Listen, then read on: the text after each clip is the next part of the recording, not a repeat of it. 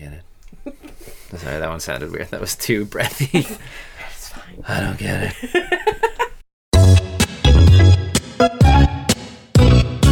I don't really care. You know, we both are wrong. You know, I love you. You love me too. That is what we're on. I don't really, I don't really, I don't Hello, everyone. Hello, Welcome to I Don't Get It, a podcast about performances in Edmonton.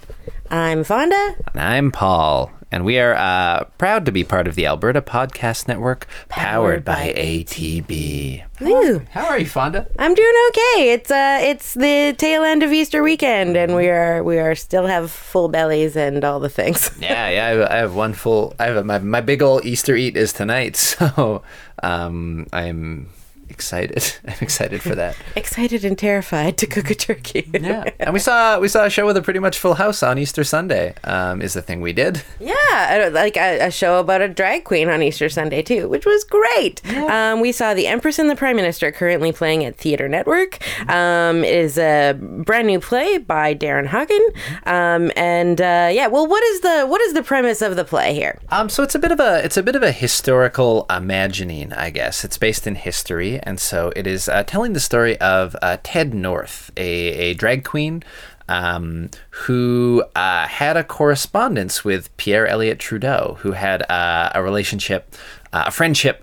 Um, and uh, a political sort of activist uh, connection with uh, with Trudeau um, had been sending a, a letter, had been writing letters um, to all sorts of politicians, but in fact, um, Trudeau was the one who responded. And so it sort of um, looks at that aspect, that friendship side, as it played out. while uh, Pierre Elliott Trudeau was revising the the criminal code and um, decriminalizing uh, homosexuality in, in Canada, as, as the terms were at the time. Yeah, it was kind of a neat history lesson. It was also um, uh, about Ted Northe's life um, and sort of how he uh, grew up and graduated into being a, a drag queen and sort of inducted into the Imperial Court of the Wild Rose. yeah, and how that how that came to be in Canada, especially, we see that play out. It sort of um, uh, and and uh, uh, yeah, other queens and other other characters. Uh, it's a two hander. Um, the cast is uh, Darrin Hagen and uh, Joey L'Esperance. I'll, I'll I'll try my French there, but he was like both performers were fantastic. Um, and uh, Joey had uh, they both kind of play a scale of characters, but Joey um, plays Trudeau, um, the older Trudeau, of course, uh, and also um, some of the other characters that uh, in Ted Northe's life um, that he that were sort of um, uh, impactful in in some way or another. Yeah, there's um he has a relationship with a Catholic um figure in the church who's sort of um uh who's uh who's learned to navigate I forget the exact wording in the play, but who's sort of uh his is you know lives his sexuality and lives his life but in secret and sort of navigates this world quietly in terms of that and does not want to um, rock the boat or you know um, change change how that is. Um, and and other such figures as well. Um, the show opens with a drag number, which I, I found a fun a fun hook. to Snowbird, to, Anne Murray's Snowbird. Um, yeah, yeah, yeah. And then we get into the storytelling of sort of visiting this and, and what their uh, what their relationship was like. Um, L'Esperance uh, was uh, was a great performer, especially in. Um, uh, there's sort of uh, we see moments of a political debate where he sort of plays um, Trudeau and and the opponents sort of in the run up for the uh, for the premier or uh, prime minister ship Yeah. the election and sort of how they how they all discuss this and what they look at this idea um, and and these new changes like Yeah, and he's he d- kind of goes through this interesting character scale of all of these politicians from the 1960s, Mm-hmm. um, and the um, the bill in question that um, the play really talks about is Bill C-150, Mm-hmm. which is passed in 1969, like so many other things that happened in 1969. Um, uh, so um, Hagen, I think, when he was writing this play, um, j- sort of to honor that anniversary. Um, it's also the anniversary, the 50th anniversary of the Stonewall riots Mm-hmm. um, and the moon landing and the Charles Manson murders and all sorts of things. yeah it was a, it was a big year it's a big year. But Bill C 150 was, um, as the play tells you, what I really liked about the play is that it actually did really um, kind of educate you through what this bill actually was. Um, and uh, he which in a lot of ways wasn't enough. Um, Yeah, you know, um, one thing I appreciated about this look at history was it sort of didn't didn't pretend it ended there. Um, it sort of looked at some of the like, yeah, okay. Um, it's made the private consenting adults their behavior uh, n- legal in that way, or that it's no longer the the business of police, but it's still can you be public? Can you, you know, kiss your love in public? Can you do all these things are still not permissive? And you- that is that is, you know, there's this lingering sense at the end of like, yes, we've crossed this certain boundary, hooray, success, but that's it's still just a step and we're still there's still more to do and 50 years later Yeah. that is still the case we're still not done yet. We also just had an election in Alberta, and I feel that this play was very aptly timed for what happened last week. yes. Um, but it's what I found really interesting was that uh, the character of Trudeau in the play explains that um, homosexuality has never been illegal. What was illegal was um, uh, sexual acts between men or between people of the same sex, and that was termed uh, very vaguely in the law as gross indecency. Right, Um, and so even just having that t- removed from the code didn't necessarily mean that it was permissive to have. You know, to, to, to be gay, right? right. Yeah, and I thought it was like a, uh, it's a Darrin Hagen play. It's very witty. There's a lot of like sharp verbosity um, and like uh, retorts and things like that. But yeah, some of the more lingering um, uh, moments were those moments when it sort of was like, okay, well this this is still the case. This doesn't change, or like this is this was never a problem, but we're pretending that it is, or we're like framing it in this way to move this much further, but it's still not there. And you know, in uh, the character of Trudeau in this play, sort of, you know, is in in sort of defending where they're at, is sort of mentions like, oh, you can't you can't legislate minds, you know, you can't legislate thinking. Like this is a step, and we have to sort of introduce this step to change people. Um, you know, uh, whereas whereas uh, Ted Northe's character um, wants that change now, of course, because it's uh, his life. It's their it's the life there that's being lived, and the people and that community um, that want to just be able to live, uh, you know, as they are. This is very powerful image of, of the history of Ted Northe standing on the uh, courtroom steps in Vancouver in 1958 in full drag um, with a sign that says, I am a human. Um, you know, and, and thinking about doing that in that time and the bravery of that, you know, and, and how, how far we've come, but also how far we haven't come, um, you know, in, in those ways was, yeah, well, those were the moments that really uh, stick with me from, from the show, I think. One of the parts that stuck out to me was that um, even, you know, even as Trudeau is um, sort of on the right side, well, I'll say, of this argument, he still had to be, he still had to be sort of like pragmatic and a little bit diplomatic in when he was talking about or when he was in the debate. You know he the, he warns ted northe um, early on. He says you don't have to go and watch this because people are going to say awful things about you and your friends. Um, and it's and it and it is painful because they do go through um a number of these sort of like uh, phrases that were actually said during during these debates that were In both official languages. in both official languages yeah. Um and it's and it and it's rough. It's it's it's it's it's upsetting. And then you know but you kind of also see how Trudeau had to talk about it so that it would be passed so that it would be accepted. Um and and and, and eventually it did Yeah, there was um, there's a line early on in in the show where Trudeau talks about how politics is about being the right person at the right time, and sort of like how timing has so much uh, impact in that. And yeah, on on one hand, it's like yeah, he was the right person at the right time to do this in this way. But it's still, you know, it's moving at an inch, you know, when it's towards, you know, equality and and and things like that um, when there's still so much more to go. But that was seen at you know at the time as this huge victory. Um, uh, but also, as shown in this play, um, you know, for people in those communities, it was seen as a step. Yeah. But we're still in danger in these ways. You know, we're still n- treated second class in these ways. You know, we're still not allowed to be not allowed to be who we are um, in the same way that um, that cis hetero people are allowed to be who they are on the street. And thinking about this play in that sort of, um, you know, it's very contemporary context now. Um, there's a great part where um, it shows how how good of an orator Trudeau is. Um, he talks about, you know, when he is elected, he, he's giving his acceptance speech, um, he's talking about how you know Canada will be progressive and that's the big thing that they end on. And and a, a little bit later Ted is talking to Trudeau saying you have the entire country behind you except Alberta which is uh, kind of always been true about sadly. Um yeah so so how, how did you feel about um how this play um being performed um, now and today? Yeah, I think um, uh, you know, uh, as you said, there was an election, um, and our sort of four years of an NDP government for you know the first time in history is now they're now the official opposition. The United Conservative Party are now um, uh, the the government um, of the official government. Um, it is the 50th anniversary of things like um, Stonewall and these these very important events. And um, in in Edmonton, there's a lot of uh, discussion and uh, you know uh, issues happening right now uh, around and, and in the LGBTQ community. Um, Pride was canceled, um, you know, um, by a board for um, for reasons that are being seen very un- unjustly and sort of.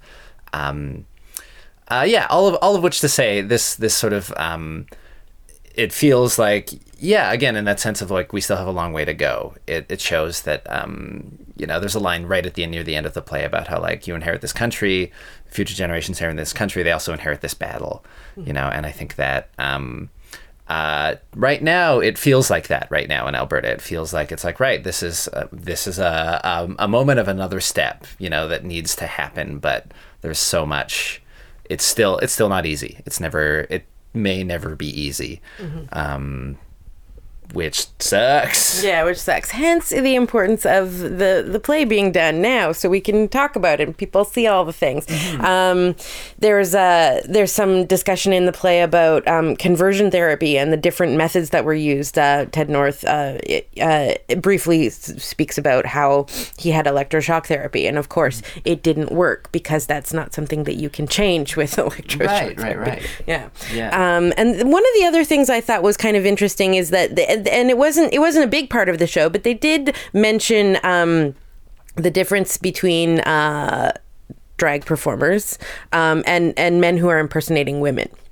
Um, and uh, the the imp- there was one line where. Uh, uh, I think it was Ted said, you know, the important thing is that you know you're not a man impersonating a woman. You're you're a man and you or you're not impersonating a woman. You're a man. You're a dra- you're a gay man in a dress. I think that was the line, um, and that's that was an important distinction to make. I think um, because yeah, I mean sometimes drag performers like as a woman sometimes drag performers can seem a little bit like they're making fun of women. Um, and that's that's not that's not really what they're doing i guess. So yeah just a distinction to make. Sure, absolutely. Yeah. Yeah, I thought um yeah, there was a lot of uh, interesting contextualizing in this in the show in general. Um, whether it was even like giving context for the there's no place for the state in the bedrooms of the nation, like that was that is attributed to Pierre Elliott Trudeau, but it was like copped from a Globe and Mail article, which in turn stole it from somewhere else. Um, this thing that now iconically is attached to to this person, who I think the Trudeau character says like, well, who cares if I said it best? Like, great. if i said it best it's still mine right so so be it um you know and and um yeah some of those moments are given sort of context uh which is which is interesting history. Uh it's a good it's a good a good history show in that like um it feels very vibrant and it feels very uh, relevant to right now um even though it's looking at something 50 years ago. Yeah, which in its own way sucks that it's still like that some of these these things are like uh don't feel like oh man what a way it used to be. It's still like well are we really that much better? Mm, fuck? Like you guys should, you should have really seen paul's expression on his face when he was like mm, i don't know. You know can't can't say we are. Uh, do you want to give a special shout out to Tessa Stamp, who was the set and costume designer? The costumes in this were fantastic. I particularly really liked um, Joey L'Esperance's turn um, as one of the one of the empresses. I think uh, someone that uh, Ted Northe met in San Francisco.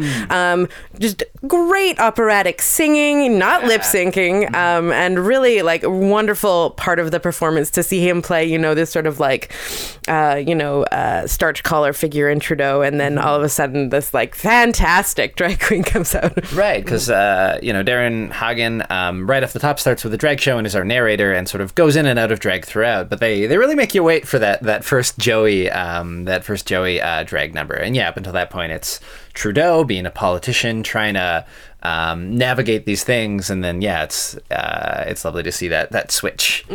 And in that way, it had kind of like the nice sort of like breaks that a drag show does, where you got to like just enjoy enjoy a bit of a song, clap along. You know, it's all it's all um, fun stuff.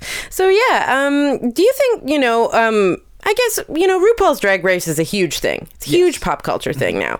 Um, what do you think is you know? Uh, where where does drag fit in the modern sort of like milieu of stuff? Did RuPaul's Drag Race really do that much for it? You think, or is this even the same thing? That's a that's a great question, and I am uh, perhaps not the best one to answer. As a you know, I'll check my my privilege as a a, a cishet dude, um, but I think uh you know it's had a huge um, cultural impact. That show, I think. Um, that said, there's so much local drag in Edmonton and other cities as well um, that is not connected to the TV show. That uh, is taking their their own risks and their own evolutions and um, their own interpretations of what that look like, what that looks like. On one hand, yeah, RuPaul's has really um, uh, given a window into that world, I think, to to a lot of people like myself, um, um, who who previously perhaps haven't. But it's like a window into a particular style of that, in the style of a competition television show. Um, I think there's also um, drag has a great many forms, and so I mean, if that is a if that is a window into and helps um, normalize and um, uh, uh, make that. Uh, intrigue people uh, about that, great, cool. You know, you see uh, people who are who have graduated from RuPaul's show. Graduated is maybe not the the rest the best term, but um, who were on it and now are doing solo tours or playing places like the Winspear or places like that. So that's wonderful. Um, but yeah, I think drag is a very diverse art form. Um, and that is that is just like a tip of the iceberg look into what it what it can be. Yeah, and I think one of the cool things about this show and seeing it in a packed house on an Easter Sunday afternoon um, is that it really speaks to Darrin Hagen's legacy in Edmonton. He's been doing um, shows not really only narrative history shows, but narrative drag shows that he that you know very well written. He's won tons of Sterlings and things. You know, for the better part of twenty years, I think. I'm not sure. I don't. Rem- I don't know the year the first one came out, but um, he's been you know very consistent. He's been d- inducted into the. Um, is it the Queer Order of Canada? The Q something of Canada? Yeah. Um, and that was uh, initially where he first um, heard Ted Northe speak, was when he was um, being in, inducted into that thing, I think. It says it in the program. um, but in any case, it's really interesting to see sort of like a very sort of traditional theater audience.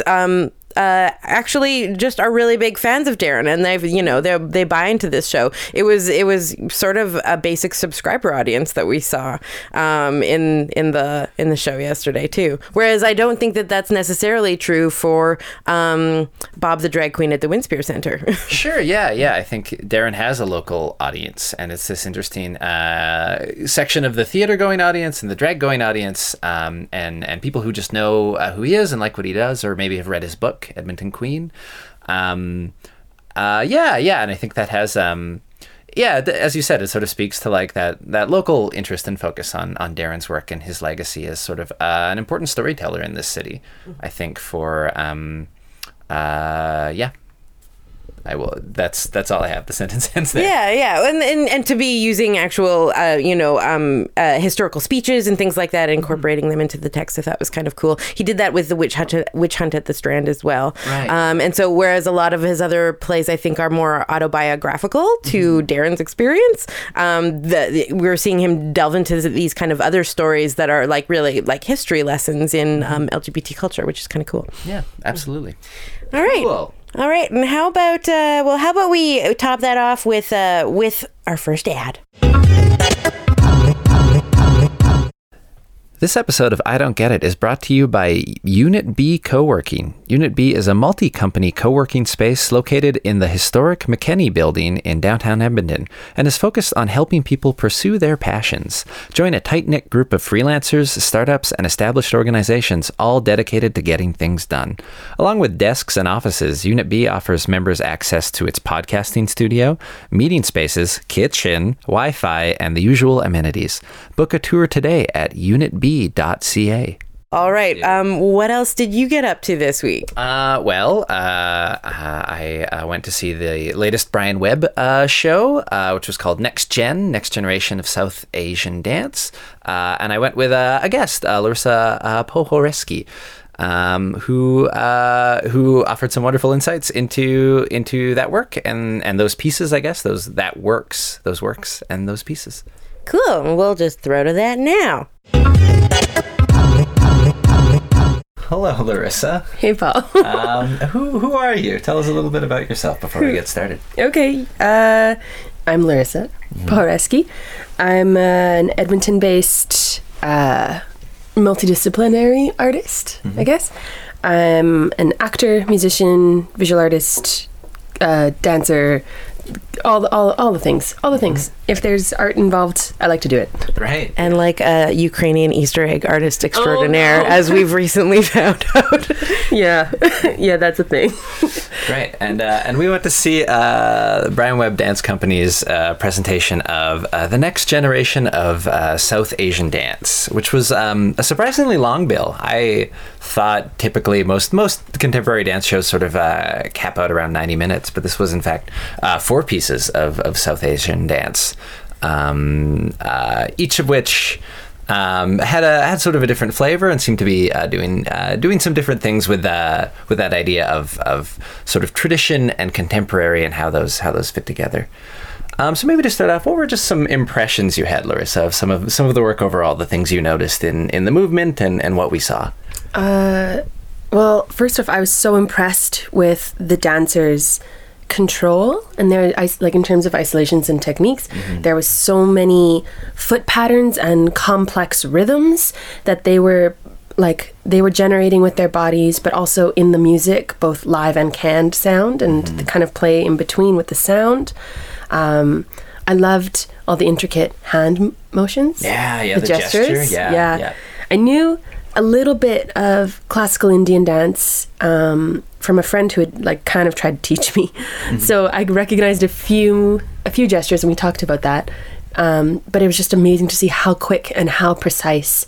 Uh, and for me, when I dance, I love technique and form, and so that just was amazing to see just how strong they were. Yeah. yeah, yeah, and it was um, two of the works were duos. There were two performers, and two of the works were solos. And and sort of in that regard, I, one of the ones that really stands out to me when I think back on on the whole show uh, was uh, the second piece, uh, Salmon Vey, uh, which was uh, maybe felt um, the most uh, similar to previous experiences I've had with with Indian dance, in terms of it was three solos, um, and two of the pieces, two of the other pieces were trying to tell these sort of narratives or translate these epic uh, these epics uh, in a new way or in a different story. Uh, but this one felt like three three pieces of just showcasing um, movement and style and that that work. Um, and it was it was very impressive for me um, for those for those three pieces within that within that one.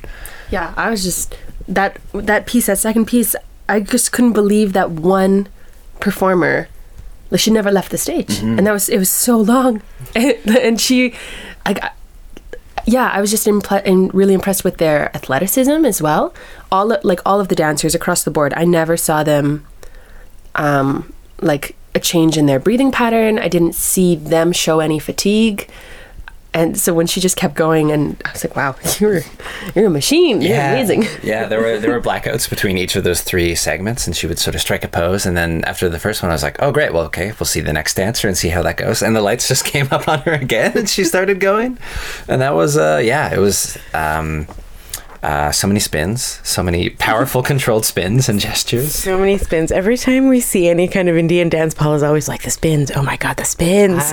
There's something just really um, magical about seeing that control and that sort of movement. I find, uh, especially when it's presented in that way with sort of beautiful costume and sound. You know, both uh, coming from outside and they're they're wearing sort of all the performers in in the show wore those. Um, I don't know the term, but it's like those bells on their legs. Yeah, the, ank- the anklets with bells. I, they they do have a specific name, but Mm-hmm. I can't think of any. I can't think of what it is right now. right so so they're partly also generating their own rhythm and sound in in among all of this while controlling this very precise gesture and movement and body work um, i find it stunning it's great the spins are amazing i love spins The spins, I was just kind of floored, and I wonder. I would love to talk to someone who who does more South Asian dance. Like, uh, I might be mistaken, but most of the spins that I clocked, they were always spinning to the left, Mm, okay. counterclockwise.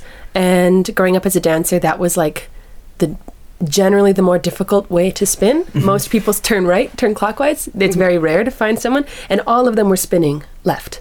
Every and even when they started on opposite sides of the stage, they were still going left.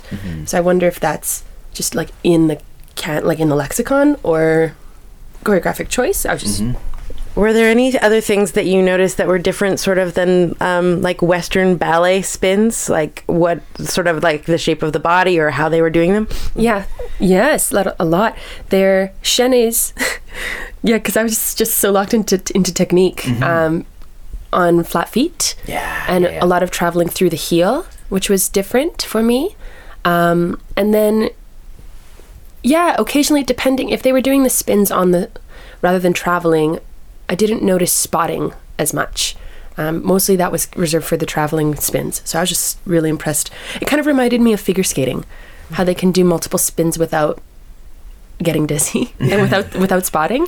Um, and yeah, just different holds because classical ballet uh, or Western dance for chaînés, you see a lot more kind of. You see the strength in the arms. You see the lats pulled down. You see them in like a classical second position, and these ones, the arms, it didn't really matter. They kind of traveled on their own. Um, Or we're doing gesture or sort Yeah. of their own storytelling at the same time. Yeah, Yeah.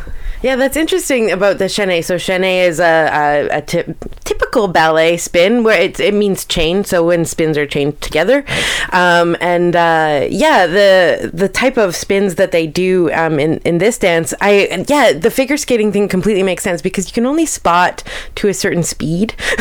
Once you start going fast enough, you can't spot anymore. And spotting is sort of where you, you turn your head really fast before the spin, so you're sort of your head isn't constantly spinning, right? You're sort of looking at one spot. Yeah, it's when a dancer kind of make, has a visual anchor while they're spinning, um, and you'll see their head kind of whip around after their body does. And it apparently it makes you less dizzy, but only in certain cases. Sure. um, you were also before we got in here, you were talking a little bit about the narratives that you saw in, in some of the pieces. So um, maybe you can tell us a little bit about about the stories that they were telling. Sure. Um, so the first piece uh, was called uh, Sangharsh, The Conflict Within, um, and was sort of uh, uh, both of the narrative pieces sort of connected to the uh, the uh, mighty battle of uh, Kurukshetra, um, which is uh, part of an epic poem. Uh, is, is is my understanding, and so both of them actually had spoken dialogue in, in English, sort of over top, um, to sort of tell tell that story in a very um, specific way. Uh, so in that first one, there were sort of two parts to it. Um, there were sort of two characters, but the part that stuck out for for me um, was sort of the latter half of it, which was this mother's story of um, her five sons are in the war, um, and she goes to the general of the other side of the war, who is also one of her sons, uh, which he learns in that moment, to sort of beg for her sons' lives um, so that they don't die die in this battle.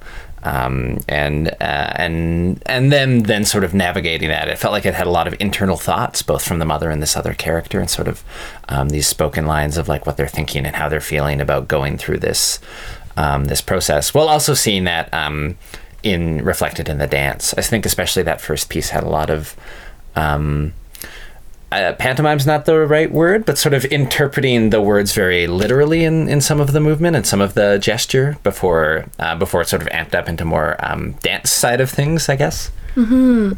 Yeah, and the uh, I, w- I'm just thinking about the the second one that had the narration. So the the first one, the the like the voiceovers, the voices we heard were those characters, and you could see that they were isolated in spots, um, and so you could kind of attribute the voices to the dancers. But then the the last piece, uh, Urja, love that ignites. The narration was the narrator was Shiva's uh like weapon trident i don't know what it's Yeah, called yeah, yeah. so this object was narrating what it had witnessed which was kind of different and interesting for me it's like oh okay Yeah, yeah, because it was this sort of um, this tragic love story of the gods. It was even this this god who'd sort of um, been in love and then had had lost that love, and it was sort of reflecting on um, on how that transpired, and it sort of starts uh, with this this image that we come back to in the end. Um, uh, but yeah, we have this actual spotlight on this prop sort of um, weapon and, and staff and, and sign of authority as this like deep booming voice comes over the the overhead to sort of um, give that perspective. So is the dancer dancing with like an apparatus with something or? No, there was a they had a set piece. Um, so or they also changed a little bit of the set between every number. But so that the love that ignites that piece, there was a like a throne and then the staff, just kind of as Shiva's place. Yeah. Yeah, and it had just like a little bit of blood on it, which I think was supposed to like, yeah, show that like, yeah, yeah, yeah. yeah. Um, there, there's a choreographer's note on that work that says, um, uh, "I chose this episode to be performed uh, because the love that Shiva and Asati had for each other made for a great story. We humans complain about the mishaps which befall us in different ways. This episode tells us that even the gods are not spared. However, I believe a love as an emotion is eternal and immortal. Therefore, lovers too become immortal within the emotion." Which is a line that last bit comes up in the in the narrative in the show as well. Cool. Um, one of the other things you had mentioned earlier was um, uh, the use of facial expression in, in some of, or at least one of the pieces you had noted it. Um, maybe give give me a sense of what how how the face is used in some of these dances. Um, in the so in the more I don't, I don't know because I'm not learned in South Asian dance. I, I would say the to me the more traditional pieces, the solos. Um, I was so impressed because their face was like so serene the whole time, but the eyes were very wide, very open, enhanced with the makeup, and then s- just the specific specific eye lines um, and like head movements every so often. But then through the uh, when there were the, the narrative pieces with the voiceovers, yeah, they were really. Uh, the expressions changed to be quite earnest, I think, in trying to convey the emotion, but still, but they were still very serene. Mm-hmm. Yeah. Yeah, there was a certain calm to it. Um, I think the one the one we were talking about earlier was the third piece. Um, so the first after the Oh, intermission, uh, Yes. Krishna, the Dark Blue Lord who attracts all, which was performed by uh, Naren uh, Ganesan. Um, and I, I found uh, Naren to be a very expressive performer. Um, it's sort of this uh, this story of. Um, it has a lot of works, but it's also at one point describing pranks of a childhood um, and and some other things. And I felt like he had a mischievousness uh, mischievousness to uh, to his face, which sort of gave a very um, playful dynamic to again all of the very intricate dance work he was doing. There was lots of um, spins and this incredible sort of one-legged stance at the end. Like it felt like a cool like holding, like it got an applause break. um, just the angle he sort of like managed to hold his body at, and and um, yeah, yeah, that piece um, had sort of a very different flavor because of that, because of the expression I felt. Um, partly the music as well, and some of those things, but but um, the performer really conveyed a different sort of emotion uh, to me. Uh, Krishna is a young troublemaker, sort of like yeah, he- yeah, because he was he had painted. Okay, maybe you know the answer to this. How he had painted his palms and the bottoms of his feet, so they were like a bright like a red, like a Red. crimson red. but it didn't i was just amazed that he was working so hard and it never came off. It just like didn't rub off on his costume. It was mm-hmm. just so red I, I don't know this for sure, but it may be similar to like henna when it's more like a, a temporary tattoo sort of. Um, but it is it is so that you really see the flares in in the gesture, and when the bottom of the feet, you know, you really see. Um, you're you're supposed to notice it. You're supposed to notice the feet more, and that's why they're such a crazy color. But I do think it's some kind of like more like a henna based type of project where it's just that's why it doesn't come off like makeup would. he he was amazing and i i loved at first so in that space because it was a just a black box space that they had arranged proscenium style um, the wings weren't very deep. So we were sitting on kind of the extreme uh, extreme side so you could see into the wings. And i just loved this because in those moments especially for uh, for naren between his little bits when he had that like brief moment to sort of chill and catch Yeah, his breath. yeah. I loved, I appreciated seeing him just like he did like a big like roll down shakedown and then got back into it. And i love that because as soon as he like stepped onto the stage he was in it he was on he was so sharp. He just needed that like one second. Yeah, just that just that moment.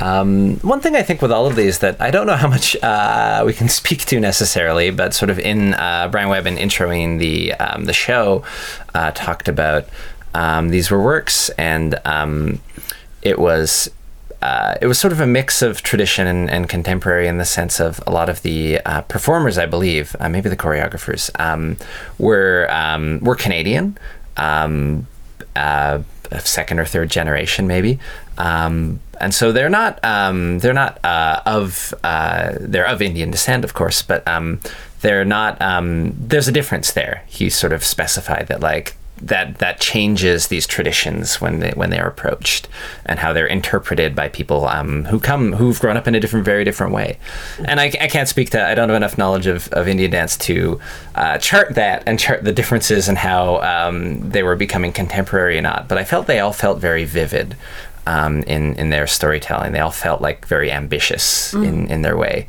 um, and, and in four very different ways, I guess. They were trying, uh, and tackling fairly ambitious, not just in terms of the technicality, but combining that with with the storytelling and, and that sort of thing. It felt it felt like a lot of ambition, which was how I I, I was seeing that come through. I guess that was given that context. That was my uh, interpretation on that. Mm-hmm.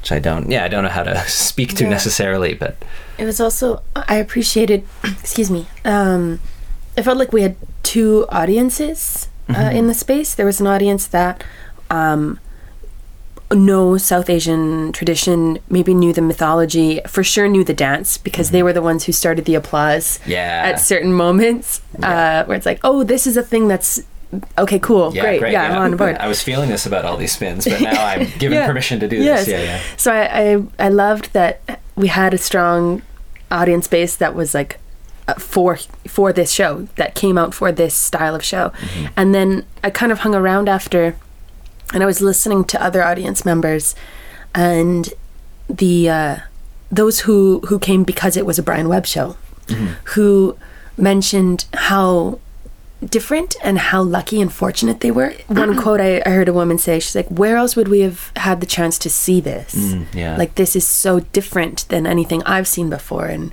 she she had a lot of joy and kind of excitement about something new mm-hmm. and it, and especially different culture.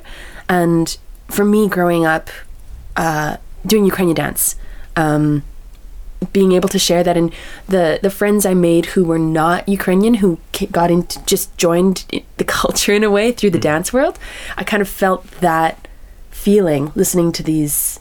Um, yeah, these audience members gain this new appreci- appreciation for a new culture through the dance form. Mm-hmm. That was like super cool.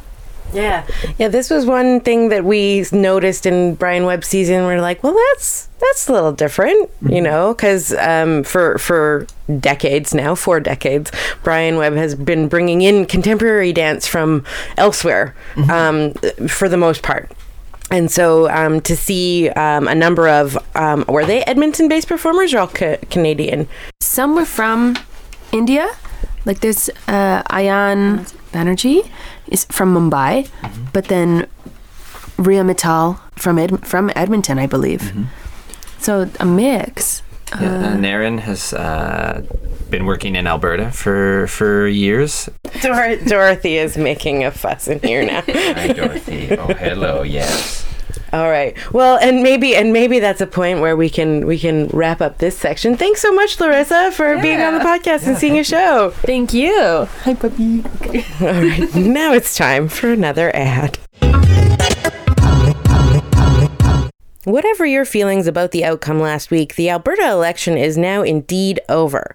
In the most recent episode of the Daveberta podcast, Dave and Ryan discussed the election results, who Jason Kenney might pick for the UCP government cabinet, what's next for Rachel Notley and the NDP, if there's a future for the Alberta Party and the Liberal Party, and a few other thoughts about what might happen next. To find out more about Daveberta and all of APN's member shows, visit albertapodcastnetwork.com. Phew. Bam. What a week it was, Paul. What a week.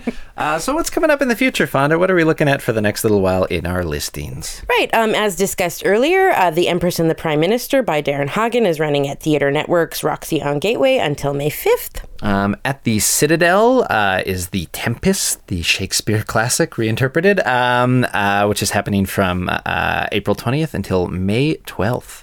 Um, and the next uh, edition of Mile Zero Dance's Dance Crush series, No Guesses Found with Amber Borotsik and Jesse Gervais, is on April 26th and 27th. And then from April 27th until May 7th, we have the Rubaboo Arts Festival with the Dream Speakers Film Festival, which is happening in various locations around town.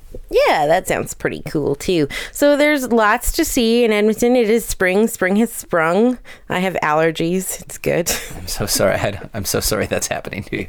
Anyhow, um, go see some shows, everyone. Bye. I Don't Get It is a member of the Alberta Podcast Network, powered by ATB. You can subscribe to us on Apple Podcasts or check us out on albertapodcastnetwork.com or the CKUA radio app. I Don't Get It is recorded on Treaty 6 territory in Edmonton, Alberta, in the Edmonton Community Foundation's podcast studio. Our theme music is Mountain Time by Ghibli, and you can find more of Ghibli's music by going to ghibli.bandcamp.com. I Don't Get It is produced by Andrew Paul, Fawnda Mithrush, and Paul Blinov.